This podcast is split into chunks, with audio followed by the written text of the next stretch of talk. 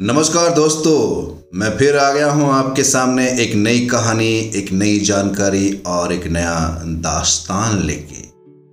तो दिल थाम के बैठे क्योंकि आ रहे हैं आपके दिल में गाने, गुनगुनाने। कोई और नहीं, मैं आप ही का दोस्त, संजू के बैनर्जी दोस्तों, आज हम उसी चैप्टर में बात करेंगे। आज हम भाग दो पे लेके आएँगे आपको, ध्यान योग। तो चलिए शुरू करते हैं भाग दो, ज्ञान योग। स्वरूप का भान नित्य बना रहता है, मैं, देह, मन, बुद्धि से विलक्षण इनकी साक्षी सच्चिदानंद स्वरूप हूँ। मैं संपूर्ण सृष्टि का अधिनिष्ठान हूँ, मैं आधार हूँ, मैं सारे सृष्टि का प्रकाश हूँ। ये सतत भान ही ज्ञानी पुरुष की दृष्टि से ध्यान का स्वरूप है। इसके लिए उसे कोई प्रत्यन्य नहीं करना पड़ता है। ज्ञानी के विषय में कहा जाता है कि यत्र यत्र मनोयति तत्र तत्र समाधाया।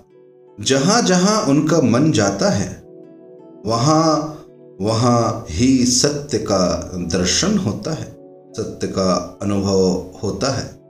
सत्य का ये अनुभव स्वरूप ध्यान सभी परिस्थितियों में बना रहता है। ध्यान की सर्वोच्च अवस्था है उन भान का सदा बना रहना कोई क्रिया नहीं है। मुझे उसका नित्य ज्ञान रहता है कि मैं मनुष्य हूँ। ये ज्ञान कोई क्रिया है? उसके लिए मुझे क्या करना पड़ता है? वास्तविकता तो यह है कि मैं सारी क्रियाएँ इस ज्ञान के साथ करता हूँ। ये ज्ञान अपने आप में कोई क्रिया नहीं है। अब साधकों की दृष्टि से ध्यान क्या है, ये समझेंगे। अभी तो स्थिति यह है कि हम साधकों को अपने स्वरूप का ध्यान बना ही नहीं रहता। वह इसलिए कि हमें उनका ज्ञान ही नहीं है। इसलिए साधकों के लिए यह अवश्य है कि वह गुरु के पास रहकर शास्त्र का अध्ययन करें। और ये बात अच्छी प्रकार से समझ ले कि जो भी दृश्य पदार्थ है, जिन्हें मैं देखता हूँ, जिनका अनुभव करता हूँ, जिस वस्तु को मैं मेरी कहकर अपने पास रखता हूँ, वह सब मैं नहीं हूँ, वह मेरा स्वरूप नहीं है। मेरी घड़ी मैं नहीं हूँ, मेरा कार मैं नहीं हूँ, इसी तरह ये मेरा शरीर मैं नहीं, शरीर मेरा साधन हो सकता है। मेरा वाहन हो सकता है, ये शरीर मेरा स्वरूप नहीं हो सकता। इसी प्रकार दृष्टा दृश्य का आत्मा, अनात्मा का विवेक करे और इन सारे दृश्य को जानने वाले साक्षी चैतन्य मैं हूँ, ऐसा ज्ञान प्राप्त करे। ज्ञान प्राप्त करने के बाद ही ध्यान का अभ्यास हो सकता है। इस समय हमारा मन अपने ही स्वरूप से दूर चला गया है। अभी हमारा ध्यान कहाँ है? कहाँ पर है? बुद्धि में, मन में, इंद्रियों में, शरीर में।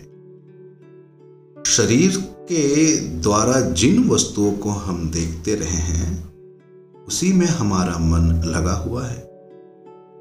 उन्हीं का चिंतन हम करते हैं।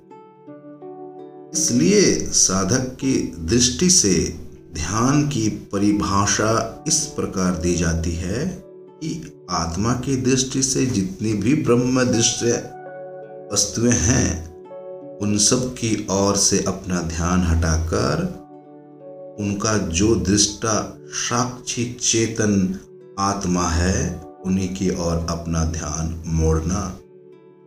इसी को ध्यान कहते हैं।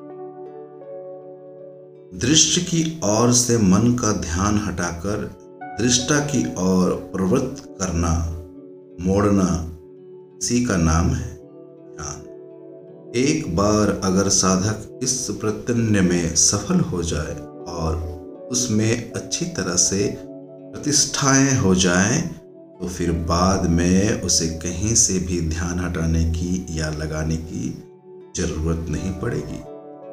जहाँ पर भी उसका मन जाएगा, वहीं से सत्य का दर्शन होगा। मैं जल्द लौटूँगा तीसरे भाग के साथ में।